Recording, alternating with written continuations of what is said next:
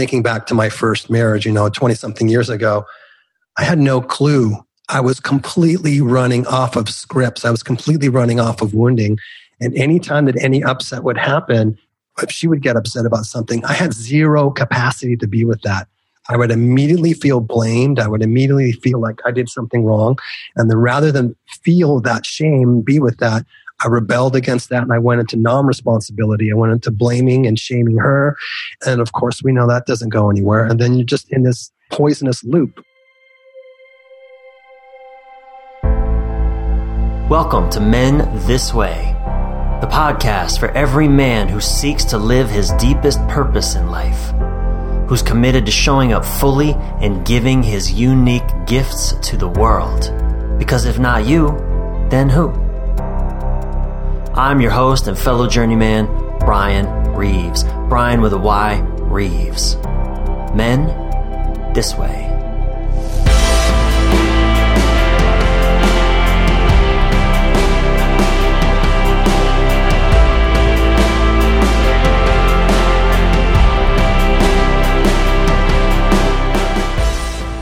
Do you really know yourself?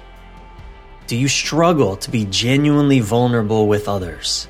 And do you understand the connection between self awareness and life mastery and love mastery?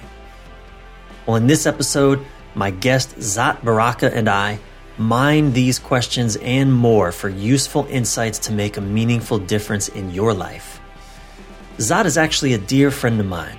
I first met him about nine years ago in Los Angeles before he was a renowned men's coach. It's been fascinating to see behind the scenes of his journey from being a man already engaged in a decades long Buddhist spiritual practice to a renowned teacher and coach, helping men in particular get out of our heads and live more fully connected to our own bodies, our emotions, so that we may live more connected to other men, to our friends and families, to our partners and to our own lives. In fact, that's what I most admire and appreciate about Zat and about our friendship is that no matter what's coming up between us, and we've had a few pretty intense moments of disagreement where I'll be so bold as to say that less wise men would have either killed each other or simply never spoken again. But no matter what it is, Zat and I were always able to own our own emotions, our own stories, or as we often might say, our own shit, before trying to resolve the details of the conflict. And that mutual capacity has allowed our friendship, our respect and love for each other to consistently deepen. Zat models this practice beautifully, which in my experience is essential for any relationship, intimate or otherwise, to truly thrive. In this episode, Zat and I explore what it really means to know yourself in tangible, practical ways that actually make life and love better in most every way. Definitely stay tuned for Zat's five key takeaways at the end of this episode of Men This Way. All right, let's dive. Zat Baraka, what's up, my friend? What's good happening? good to have you on Men This Way. Welcome. Yeah, thanks, man. Thanks for having me. How are you feeling right now? I'm feeling fear in my chest hmm. and um, yeah, excitement in yeah. my gut. I feel that. I'm I'm also feeling ooh, I feel a lot of energy in my chest and uh, some nervousness in my belly and um, excitement and uh, wow, even I can feel a little tingling in my face. Hmm. Yeah, it's funny because I think I feel the most comfortable coming on with you. All right. Some other stranger, but uh, yeah, for some reason I have a, a nervous energy. Yeah. Good. Wanting to fulfill my expectations of you, mm-hmm. your expectations mm-hmm. of me being a man. Yeah. Well, thank you for that. I really appreciate that, man. It's one of the things that I value so much about our friendship and over the years that that I've gotten to know you and um we've taught other men together. We've we've hosted we hosted that epic men's retreat together and man, mm. you know, we ran into some shit you and I and and mm. what I so value is you know, and you really lead the way beautifully in this is your capacity to to to recognize what's happening in your body, in your emotions, in your experience. And you know, I generally want to start off with an icebreaker, just kind of ease our way in. But you know, I mean, we're diving right in because because that um yeah, why not? Why do we do this? Like, why is this important? Why does this matter that we men, you know, we you and I just started off with kind of a how you feeling, and you answered with what you were fucking feeling, not what you were thinking, which is what most of us do. What we're yeah, thinking. Yeah. Why does that matter? Let's just start, man. Why does that matter? Hmm. I don't know. Why are you asking me? okay, fair enough. That's a joke. I, I saw that. a friend of mine did that on a podcast recently. Uh-huh. Try it. Why does it matter the work, this work that we're doing? Well, specifically, this little practice you and I just did. Mm. What am I actually feeling? We start a lot of men's work that way, right? A lot yeah. of men's meetings, men's groups. We start with yeah. a check in. What are we feeling? Why is that important? Yeah. Um, if you don't have intimacy with yourself, then you're going to pretty much suck in intimacy other places. And um, not being real and honest and um, having some intimate relationship with yourself, which even just saying those words, I feel uncomfortable. There's a part of me that feels uncomfortable mm. saying, I'm going to be intimate with myself. Mm. You know, there's those programs that are there for men around intimacies. So yeah, I can give you kind of a more expanded, you know, psychology or spiritual explanation, but in the most simplistic level, being able to feel ourselves and have some emotional intelligence around what's going on inside of our body. If you don't have that, then you got nothing. You don't have any sort of foundation for interacting with other, other humans. I mean, relational intimacy is based on your own intimacy with yourself. And if you're devoid, or if you're numb, or if you're checked out, or if you're unaware of what's going on inside of you, how can you do what everyone says they want to do? Right. Which is, I just want to be my authentic self. Right. You hear that over and over. Right. How can you be authentic if you don't know what the hell is going on inside yeah. of you? You know, I'll say, man, I think that that practice has even saved and deepened our relationship, you and me, because mm. we've had a few of those moments working together. We're both strong personalities. We're very rooted in our center, and and we've, I mean, like any friendship, any relationship, we'll run into moments where you're in deep disagreement or something is happening that's uncomfortable, and I'll never forget. I think one time when we were working on the the men's retreat in the beginning, and and I I don't know, maybe I didn't do something that I was supposed to do or something like that. I can't remember exactly what it was, but we were on the phone, and you know I could feel that part of me starting to get defensive at the disconnect between us, and and mm-hmm. what felt like accusations or whatever it was, and then and then you just said, you know, I'm feeling a lot of rage right now. Mm and you just owning just saying i'm feeling a lot of rage right now without telling a story about it without further pushing your point you're trying to get me to do something or admit something or acknowledge something or give you something but just saying i'm feeling a lot of rage right now. Yeah. That really enabled me to pause and just go okay. All right man. Rage is here. I got it. Yep okay. And we got to just be real with each other. And that opened up a whole new in that moment new conversation mm. yeah that takes some practice doesn't it? it takes some time. Absolutely. Yeah. To get to that place. It does. and it's damn liberating you know? And um you know in my work with men it takes this it's a practice you know? I have to do it over and over with guys till they finally can just come because i always have to qualify. Right. Well i'm feeling fear because the check didn't come in on time. Like i don't care Right. what the hell is what? What are you feeling in this moment? So no, no preambles, no postambles. That's right. Uh, no qualifiers, not even quantifiers. Yeah. I don't need to know how much because you know how guys will say, yeah, "I'm feeling a little," you know, just a little, little yeah. nervousness. That's funny. I was actually having a conversation with my lady last night, and something came up, and kind of a jealousy provoking situation, and you know, me me being jealous and She's like, Oh, well, what are you feeling?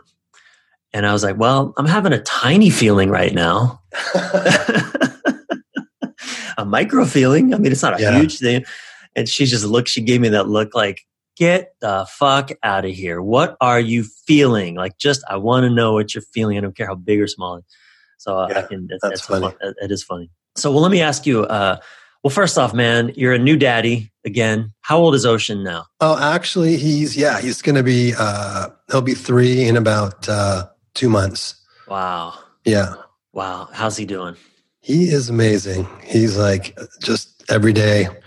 every day, you know, is such an exciting thing for a little kid, right? There's so yeah. much to learn, so much to explore. And then as a parent, you get to revel in that, uh, their exploration of life. And it's so amazing.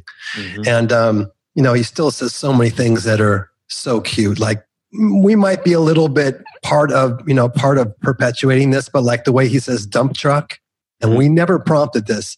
Mm. What he calls a dump truck is dump Trump he calls it a dump trump, and no lie.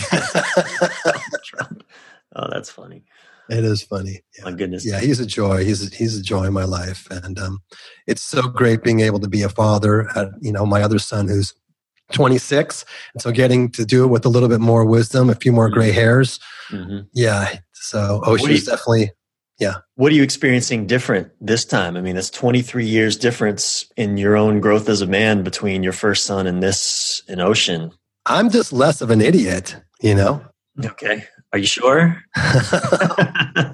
How so? Like, what do you mean? Like, what do you, what's different? I'm just less of an idiot as, as I was then. Um, you know, I was on the path, quote unquote, 26 years ago, but, but, you know, I, I didn't have a clue. I mean, I was really a kid mm-hmm. and um, understanding about you know my own intimacy with self understanding how i feel being able to check in, in with myself mm-hmm. understanding about taking responsibility for how i am in the moment not blaming mm-hmm. the kid for being needy or being whiny or being and understanding a little bit about how to not understanding but i think one of the biggest things is that i've learned and that i'm doing with with ocean as a father is learning to be with his upset without making him wrong.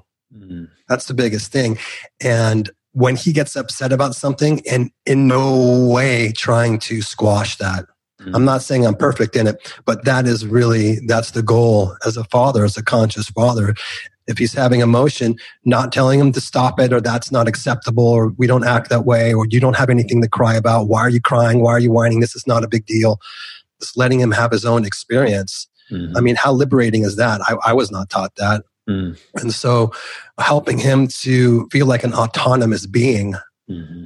like that he, he is an autonomous sovereign being, like he can feel if he feels, you're allowed to feel. Yeah.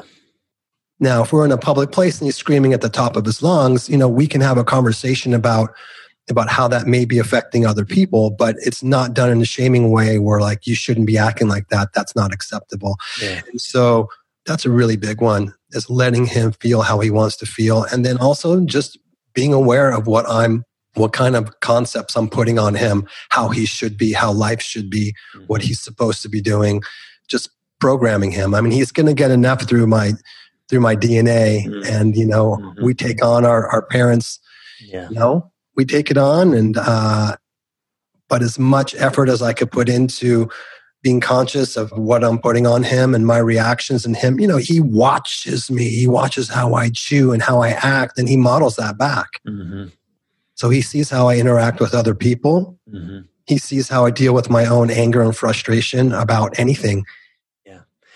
As you're raising him and he's now, he said he's, he's almost three years old and I imagine a part of you is brought back to your own childhood. Oh yeah. And, and watching him and, and, you know, my my parents split when I was four years old, and I don't have a child yet. But I saw, I actually, uh, Sylvia and I went bowling a few weeks ago, and there was a next to us there was a family, and there was a four year old boy. We asked, "How old is your son?" He was four, and I was thinking, "Wow, man, that's what I was when this massive moment happened in my life that marked me in so many ways forever." What are you present to? You know, what happened to you? Like, maybe I'll ask it this way you know, tell us about a, a significant event or experience in your early life that played a really fundamental role in shaping you as a man. So I'll answer that. Um, I was out to dinner with some friends a few nights ago and we were talking about birth. And this is something that I've known as far back as my mom told me this many years ago. But the way I was birthed was my mom was having contractions. She went into the hospital. My dad hadn't arrived there yet. And they put her on a hospital bed. And this is what they used to do. I think it was called scopolamine or something like that. Mm-hmm. But she lay down and they gave her an IV and they basically, they sedated her. Mm-hmm. They didn't even tell her. They sedated her. This mm-hmm. is what they used to do. And she woke up however much longer later and I was born. I was sitting in the, in the little baby thing wow. next to the hospital. She wasn't even really consciously present for them. No, she wasn't awake. No, they, they didn't tell her. Wow.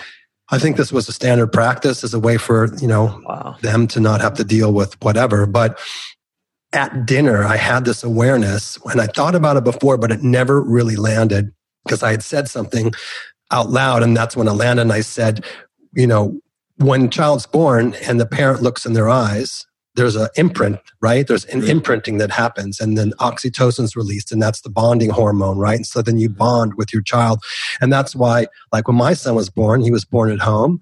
After he was with mama, then he laid on my chest and I mm-hmm. imprinted with him and I, he felt my heartbeat and he heard my voice. And so I didn't have that imprint with my mom because she was unconscious. And I just had this big embodied feeling of, whoa, that's really intense to think about. And I can think about how I, my relationship with my mom is so much of it's formed from that. So mm-hmm. that, that's a way, way early on answer to your question. But, um, how you are birthed into the world, most yeah. guys probably don't think about that. But people who are into, I guess it's called prenatal psychology or natal psychology, child psychology, mm. they know that how you are birthed is a big thing. Yeah. And there's this woman named Robin Lim who's a very famous midwife. Her whole thing is around having gentle birth, mm-hmm. which is what we gave Ocean. He was born in our room, the dark curtains, there was very soft music, and there was no loud noises. He was birthed into the world in a really gentle way. You can, you know, you're coming into a new world. Mm-hmm. And so who knows when I was born if the, if the doctor slapped me, you know, as they used to do, right? They slapped, uh-huh. Yeah, yeah. So that's something I've had recently that I have an awareness about. Um, yeah. I'm curious, how do you think that then that's because I think what you're saying is really, really profound. And I, I heard David Deida say this once too, and you, you and I both studied his work, say how, you know, so many of us, we weren't born or conceived in a moment of this beautiful, blissful, love-making moment where our parents looked into each other's eyes and made love and consummated their marriage in this holy no, so many of us were born of just a, you know, if not a drunken or just disconnected, fumbly, you know, pump, pump, squirt kind of experience. You know, yeah. we're lucky if our parents liked each other, never mind loved each other. And that's, you know, I, I think there's really something profound to that in what we all carry in our bodies as, as feeling like we don't belong or we're not worthy or we're not loved. Yeah. So reflecting on that, that your mother wasn't even present consciously present for your birth in those early moments. How do you think then that has shaped your challenges as an adult man? Mm. How has that shown up for you in what you've had to work through?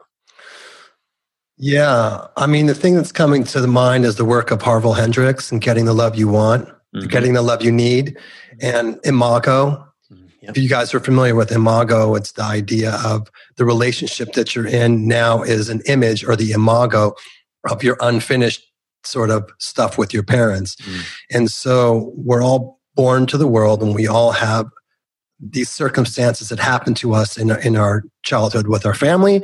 And we all have these needs that were not met. And so then, then we go through the rest of our life having this sort of foundation of our nervous system.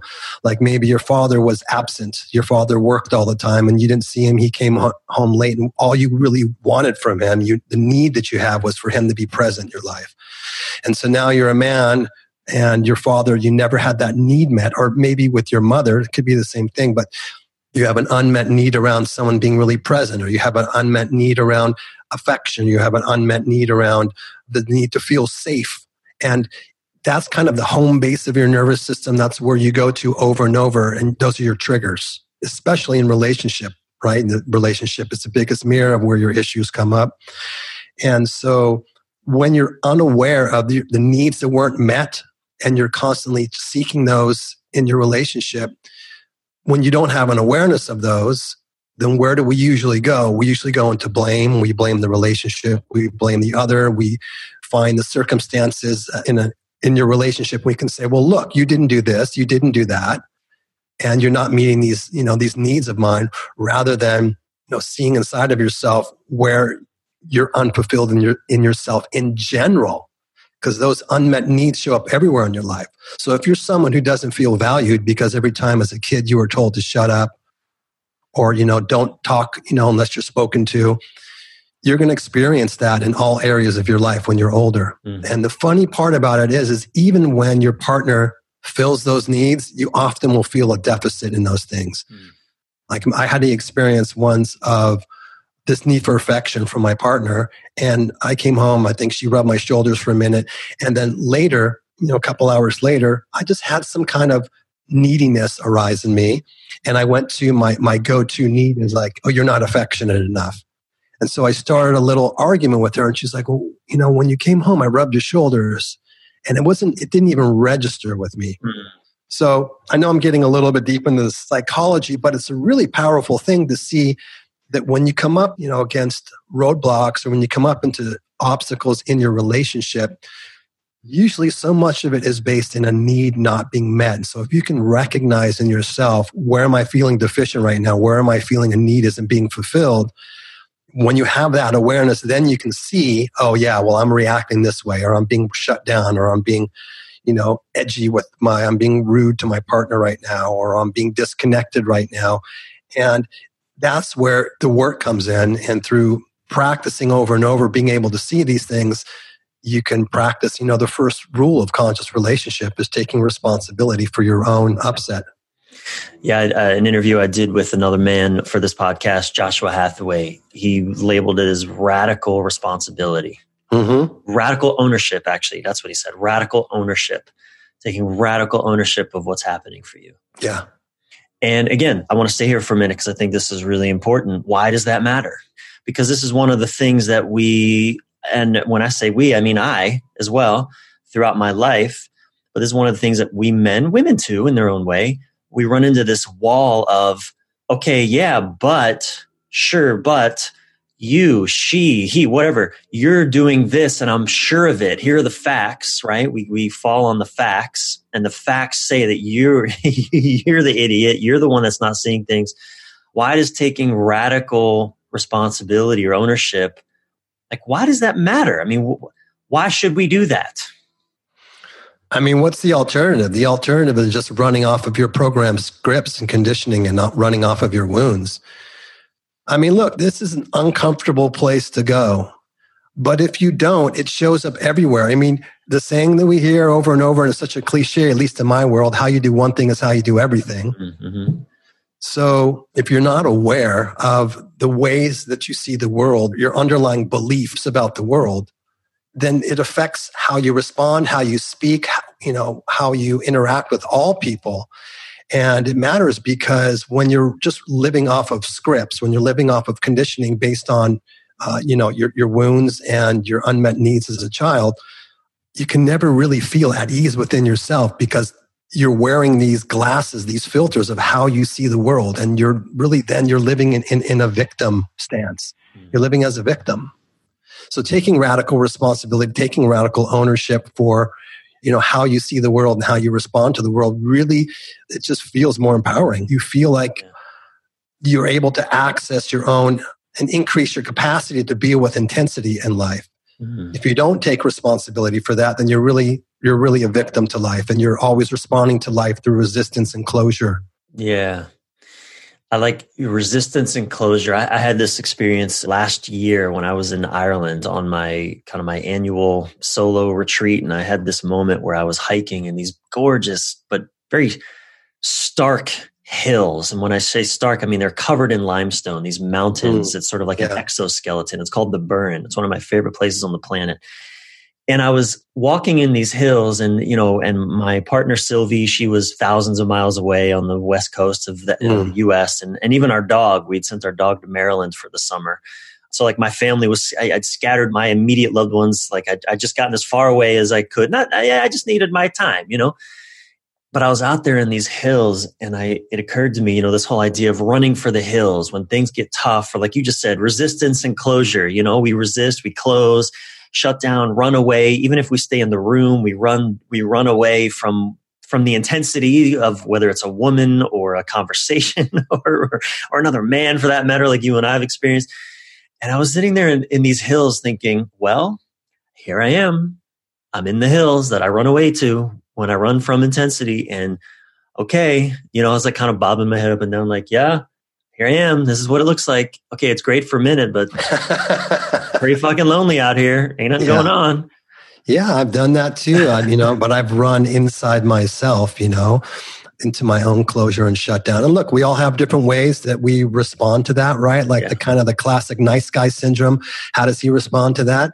He over caretakes. Right. Right. He seeks to make others others feel comfortable as a way to, to take attention off of him or off of his own needs and desires, right. which is another way that men repress mm-hmm. what they're feeling is to repress. I mean, just got off the phone with a client who has that whole patterning of that nice guy patterning you know the pacifier and mm-hmm. he's not owned his own desire what he wants for himself in his life he's just never done that and so it's a really challenging thing just to come into a feeling state a moment of feeling what do i really desire and you know taking a moment of ownership of that yeah i know i kind of yeah that's powerful. i segued off of no, no, it's it's powerful. Well, I want I want to ask you about working with men. You've been working with men for many years now, and I've, I've been really, you know, it's been amazing to witness your own evolution in that journey. And I know it's been challenging, and I've resisted working with men. Mm. You know, my military background, my my own daddy issues, you know, all my stuff, and the challenges that I've had to work through in, in my own relationship to masculine energy and manhood and all of that. And I'm, mm-hmm. I'm going to ask you two questions about working with men. Number one, what's the best part about working with men for you? What do you enjoy the most? What's the most satisfying? Hmm. Just seeing men having a moment of freedom uh, from their armoring, you know. Mm-hmm.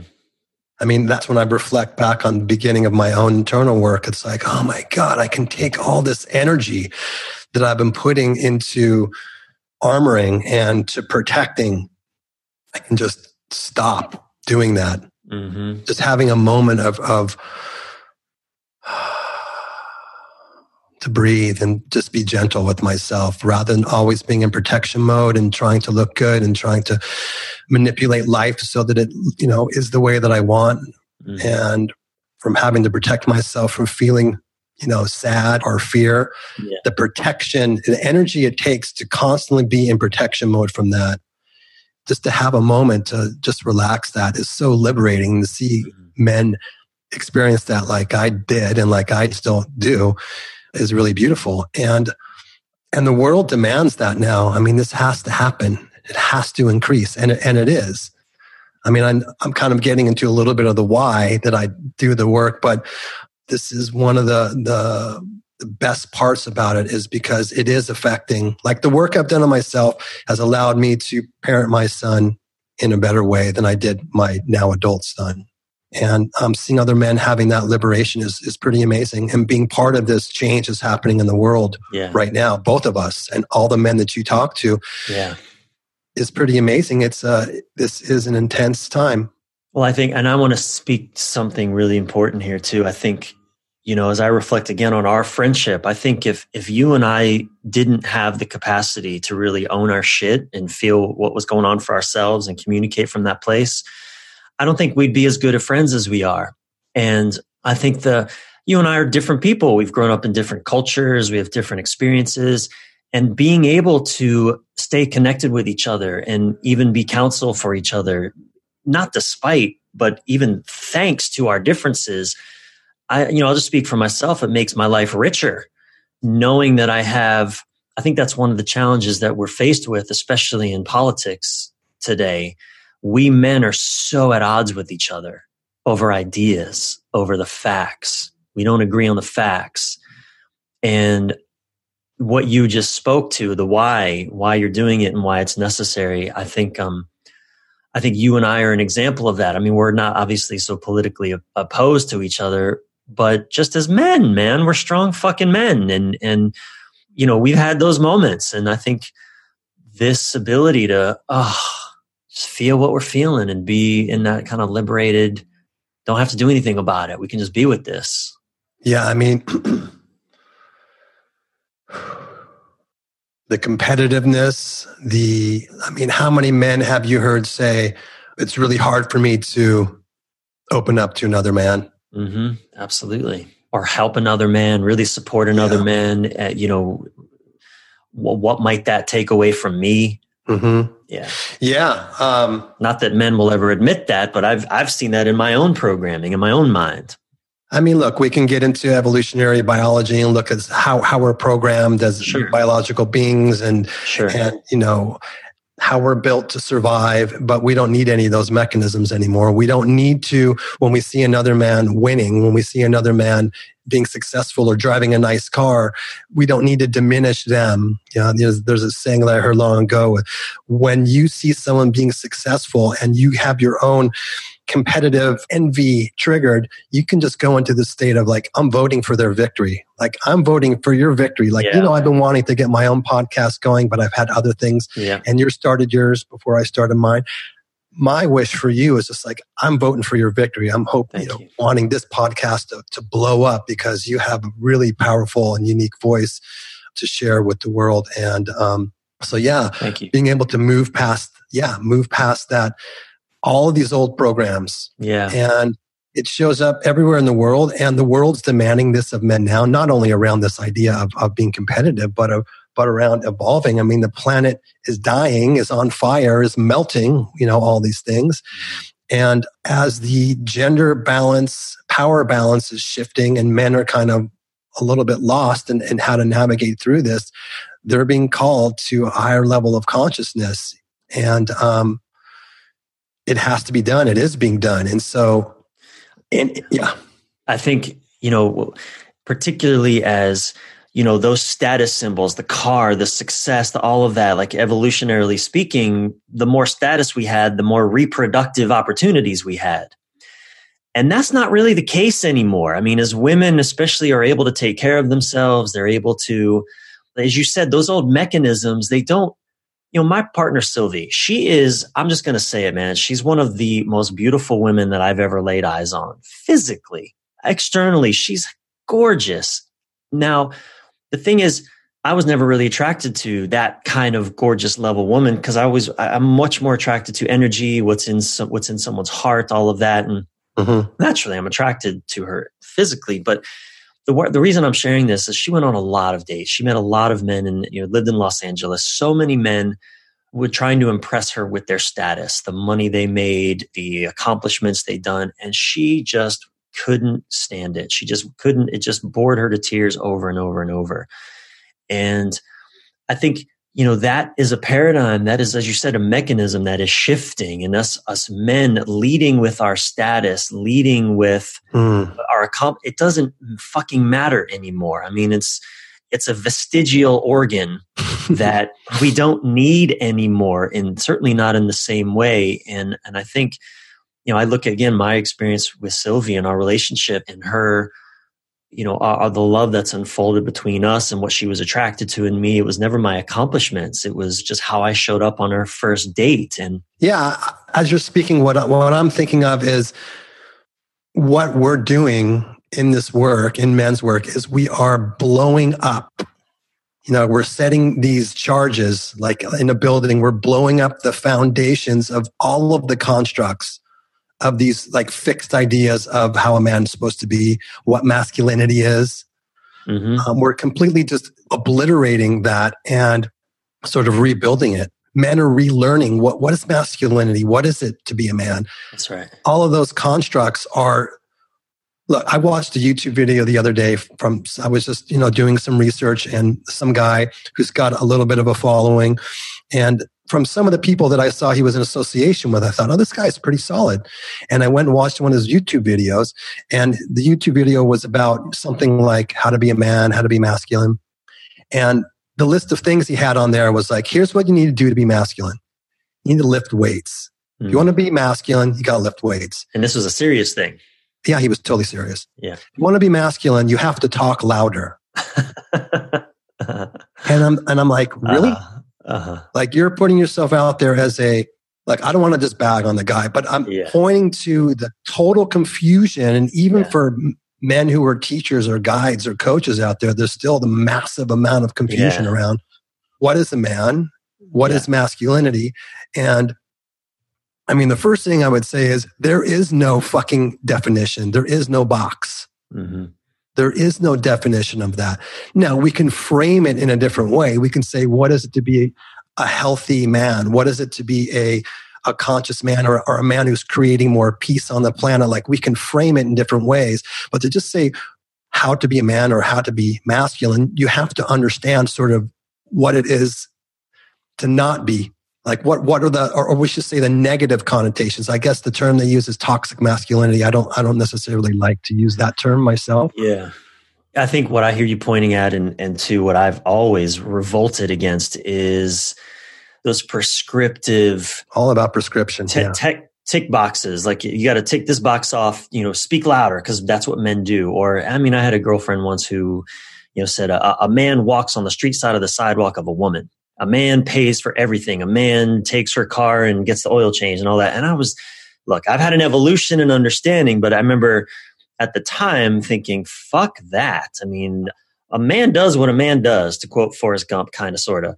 You know, a man is what a man does. And, um, you know, I've that whole man walks on the street side of the sidewalk thing, for example. I actually do now walk on the street side of the sidewalk, but not because that's what a man does, but rather because I've connected with that part of me that feels like it's a gift I can give my mm, partner mm-hmm. to walk yeah. on the street side. It's a gift I can give her. It's not something that a man just has to do. Yeah. And I think that's in our work. What's so challenging is, you know, you and I over the years, we've, as we've talked about, well, how do we bring men to this work? And one of the things, and, and this, the, the next question I wanted to ask you and I'll ask it in just a second. But I want to just acknowledge one of the challenges that I think I certainly know I've had, and, I, and you and I've talked about it. Is men we generally just want to know, tell me how to get laid or make more money. Mm-hmm. And the irony is that the work that we're doing will help you have more sex and make more money, but not if that's the only reason you're doing it. Like that's a consequence of the work, not the intent purpose of doing men's personal growth work. And so I, w- I just want to ask you though, what's the biggest kind of challenge? What's been most challenging for you working with men? You, you shared what the best part about it is, those moments of liberation, but what's been the most challenging for you? I think it's um, helping men to break down their fixed idea of how a man is supposed to be, fixed gender roles. I mean, the hardest part in the work, I would say, is helping men to remove their armoring so that they can come out of I know, I already know this, or to just be able to feel themselves, to take down the armoring so that they can touch into those wounds. Every, every human being, our conditioning, our wounding, our traumas, to come to a place where they're open enough to move out of whatever protection mechanisms they have that keep them from looking bad, from looking weak, from looking wrong, and to just move into a feeling state and into self compassion, self loving, self forgiveness. So that's the hardest part. Yeah. Well, which makes sense why it's also then your most rewarding part. As yeah. you said, the challenging part is is the armor and seeing the armor and, and working with that. And then the most the best part is when it finally in a moment melts and you see the relaxation and the, the liberation yeah and the reason i love the work i do is because in the style that i do it there's such an emphasis on embodiment yeah. meaning having a moment of feeling inside of yourself having a conscious awareness of being in your body and being able to feel and having a conscious awareness of feeling and to give them an, an embodied experience of themselves. Mm-hmm. Having that, that moment of intimacy and feeling themselves is so freeing and so liberating. Mm. As I said earlier on, like what, what do most men come into the work say that they want more than anything? I would say that that is, they just want to be able to show up authentically. They want to be confident. They want to have confidence. And, mm-hmm. you know, even guys who are highly successful, who are wealthy, that little boy is still generally screaming inside of them. Yeah. And they're pretty much run by their boy psychology. And so the kind of embodiment work that I do gives them a respite from all the mind fuck that they're always in, mm-hmm. right? Which includes, you know, all the over analyzation of how they're supposed to be, how they're supposed to show up, how they how they think they're being viewed. And so having the freedom of the armor being released, feeling their own body, feeling themselves, and then when you show up in relationship that way, it's pretty powerful. Yeah. especially for men that are in a relationship where, you know, when they're in a relationship with a woman that is also on the path and they can really see in their partner, you know, that they're making that effort on themselves. It's really a turn on. You mean for the woman to see that yeah. her man is yeah doing his work, whatever that looks like for him. Yeah. What do you think men are most challenged by in intimate relationship? Hmm. I mean, it's just going to go back to the same thing over and over, and that is feeling. Mm-hmm.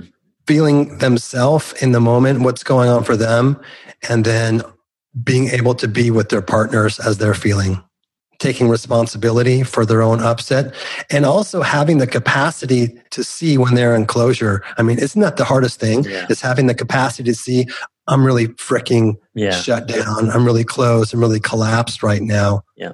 And so you have that awareness, but then now what do you do after you have that awareness? Yeah. Now, if you don't have practices set in place, if you don't have a foundation of practice, then it still just goes back to your mind trying to figure out, okay, what do I do now? Okay, I right. see that I'm angry. I see that I'm shut down. But if you don't have practices, what do you do? And right. so I know in our emails before one of the questions you were going to ask, what's an early challenge that I had? I spoke about my birth, but if I fast forward, uh, that would have been my divorce.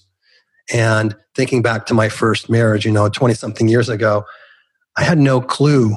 I was completely running off of scripts. I was completely running off of wounding. And anytime that any upset would happen, if she would get upset about something, I had zero capacity to be with that. Mm. I would immediately feel blamed. I would immediately feel like I did something wrong. And then rather than feel that shame, be with that, I rebelled against that and I went into non responsibility. I went into blaming and shaming her. And of course, we know that doesn't go anywhere. And then you're just in this poisonous loop. And so that went on for many, many, many years. I was in this marriage. And so when I finally embarked on a, serious path of personal growth uh, through men's work, and I had that awareness like, wow, I've been in this horrible loop this whole, my whole life. What a liberation, mm-hmm. at least for a moment. What a liberation. And now, you know, now the relationship that I'm in now, you know, 20 something years later is wow, what a difference it yeah. is. yeah. Beautiful, man. Thank you so much, Zat. Yeah. I want to just finish with this last question and then we'll move on to the five key takeaways finale. And the question is this What do you think is the biggest challenge facing men today, and what wisdom could you offer in the face of it?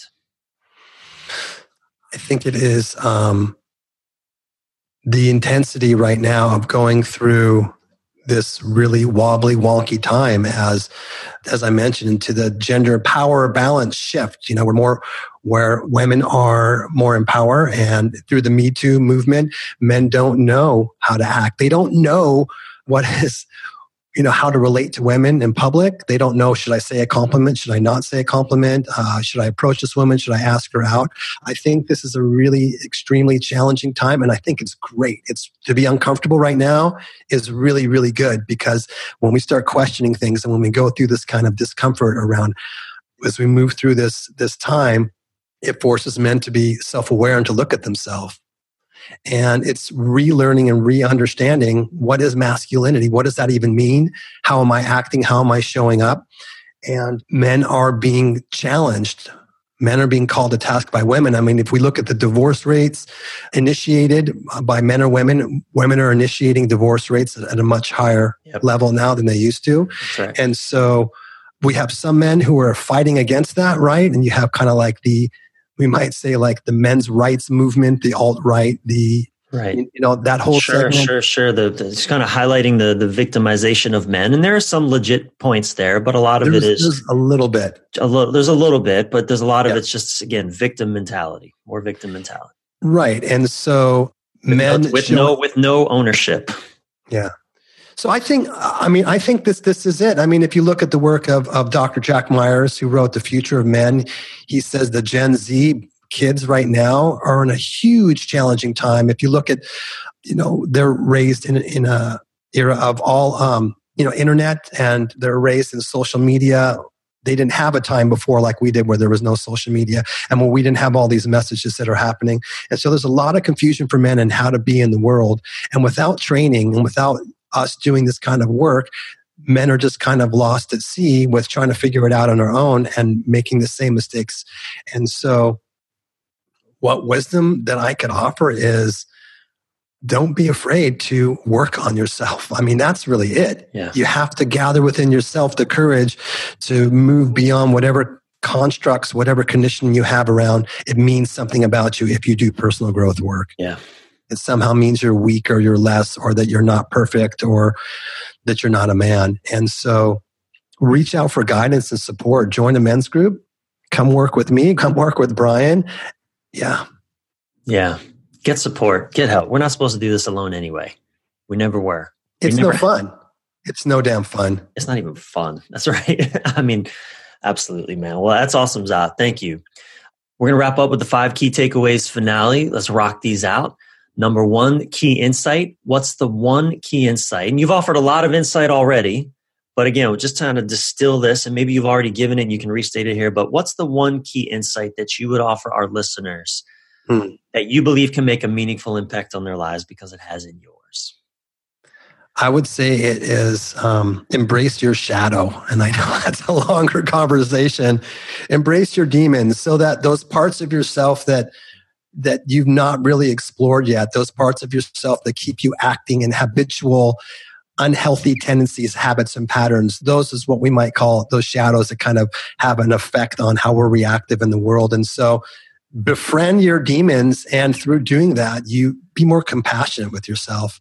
Yeah i like to say have you hugged your demon today that's it man. And it, that's where also working with a coach a therapist somebody to help you who's competent who's not going to just bypass that. Men's group is the most potent container where you get yeah. powerful raw honest critical feedback from other men that are doing the same. It's not anyone preaching to you. Where you're with other men and look, whatever kind of flavor of men's group that may be for you, something that has uses less spiritual lingo or something that uses more spiritual lingo, whatever that is. But being with other men in a, with a skillful facilitator, yeah, uh, there's nothing more powerful. It's the single yeah. most powerful thing that I've done. Yep, yep. And I myself continue to go to my own men's group every week, and it it is a, such a it is such an important part of my ongoing practice. Serves everything, my relationship, including and especially my relationship to my partner. So excellent, man. Uh, number two, key mentor. Mm. Name another man that you've been inspired by, living or dead, that you recommend those listening to learn more about. Okay, I'm going to break the rules. I'm going to say two. Okay. And one of them's a man, one of them's a woman. That's fine. So I would say um, my key teacher is my Buddhist teacher, Pema Khandro Rinpoche. I've been with her for, for 20 years, and she's a she's a living embodiment of a compassionate being that also has, you know, fierceness to her. And that has been, you know, being challenged by her over the past 20 years in regards to my own tendencies and habits has been, I mean, it's changed me more than anything. And then the other key teacher for me is David Deida. You know, the work that I've done with David, I you know recommend him for any man reading his books is one thing but you know being able to work one-on-one with him has been uh, it's totally transformed, yeah. totally transformed who I am. And also, just a reminder to listeners all of this will be in the show notes at bryanreeves.com slash men this way podcast. You know, if you're driving, you don't have to write any of this down. We're going to put it all there in the show notes. So, Bryan Reeves, remember it's Bryan with a Y, reeves.com slash men this way podcast. Cool. Number three, key resource, your most impactful, inspiring book, movie, or podcast of the last year. Yeah, I would say that that would be um, Robert Masters' book, To Be a Man. Cool. To Be a Man. Yeah. How old is that book? Probably three years, two or three years old. So it's new. Okay. Robert is, a, you know, he's a little bit of a controversial figure. Well, then so is David Deida as well.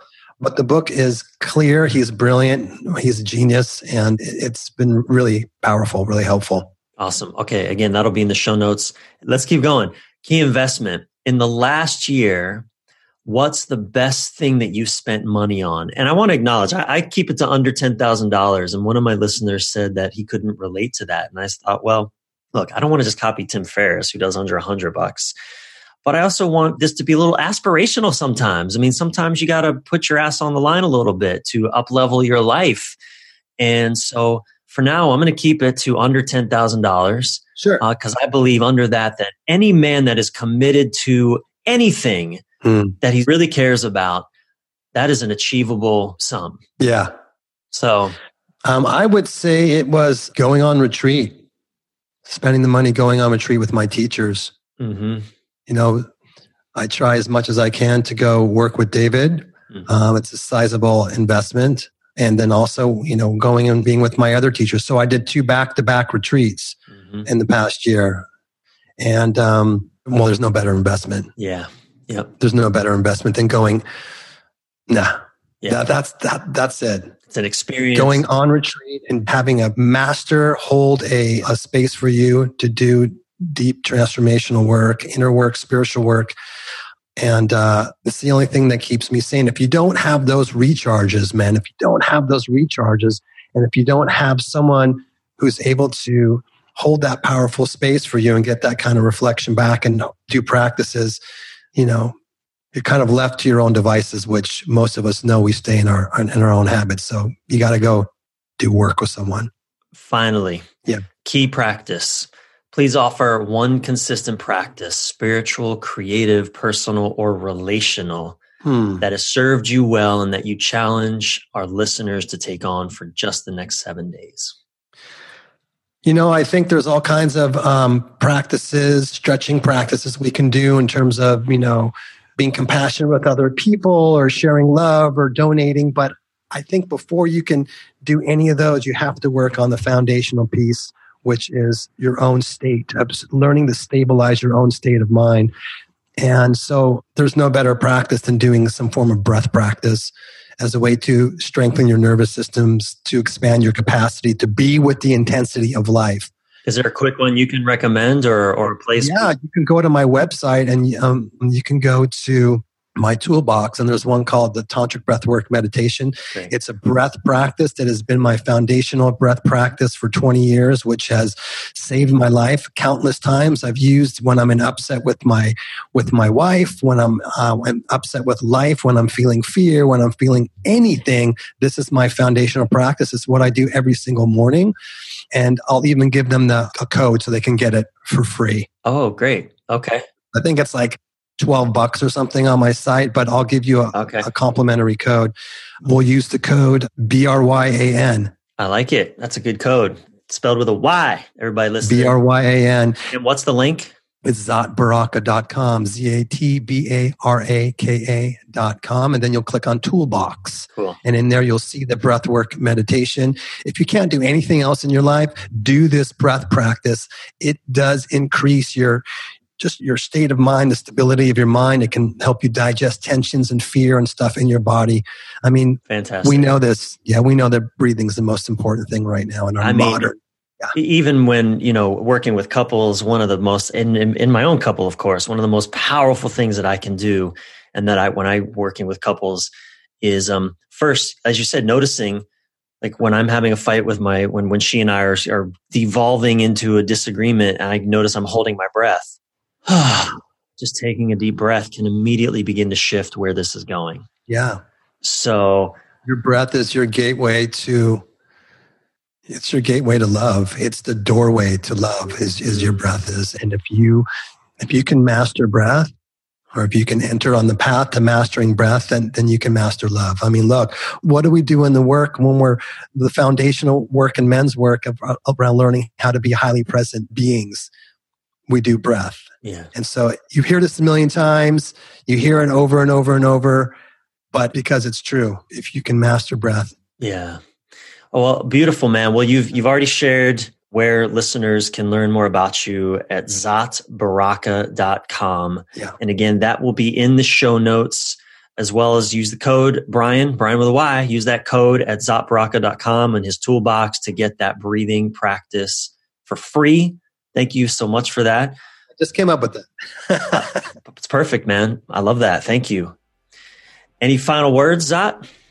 Final words. Well, you know, there's so many more men rising up to the task of doing men's work, of evolving the planet through doing their own inner work. It's what the world requires. And it requires men to teach men this. That's right. It's a different dynamic than when a woman enters the space. And so I've been wanting to do this for years and I'm finally doing it. So I'm training men in how to be men's coaching. And it's a comprehensive deep inner work journey.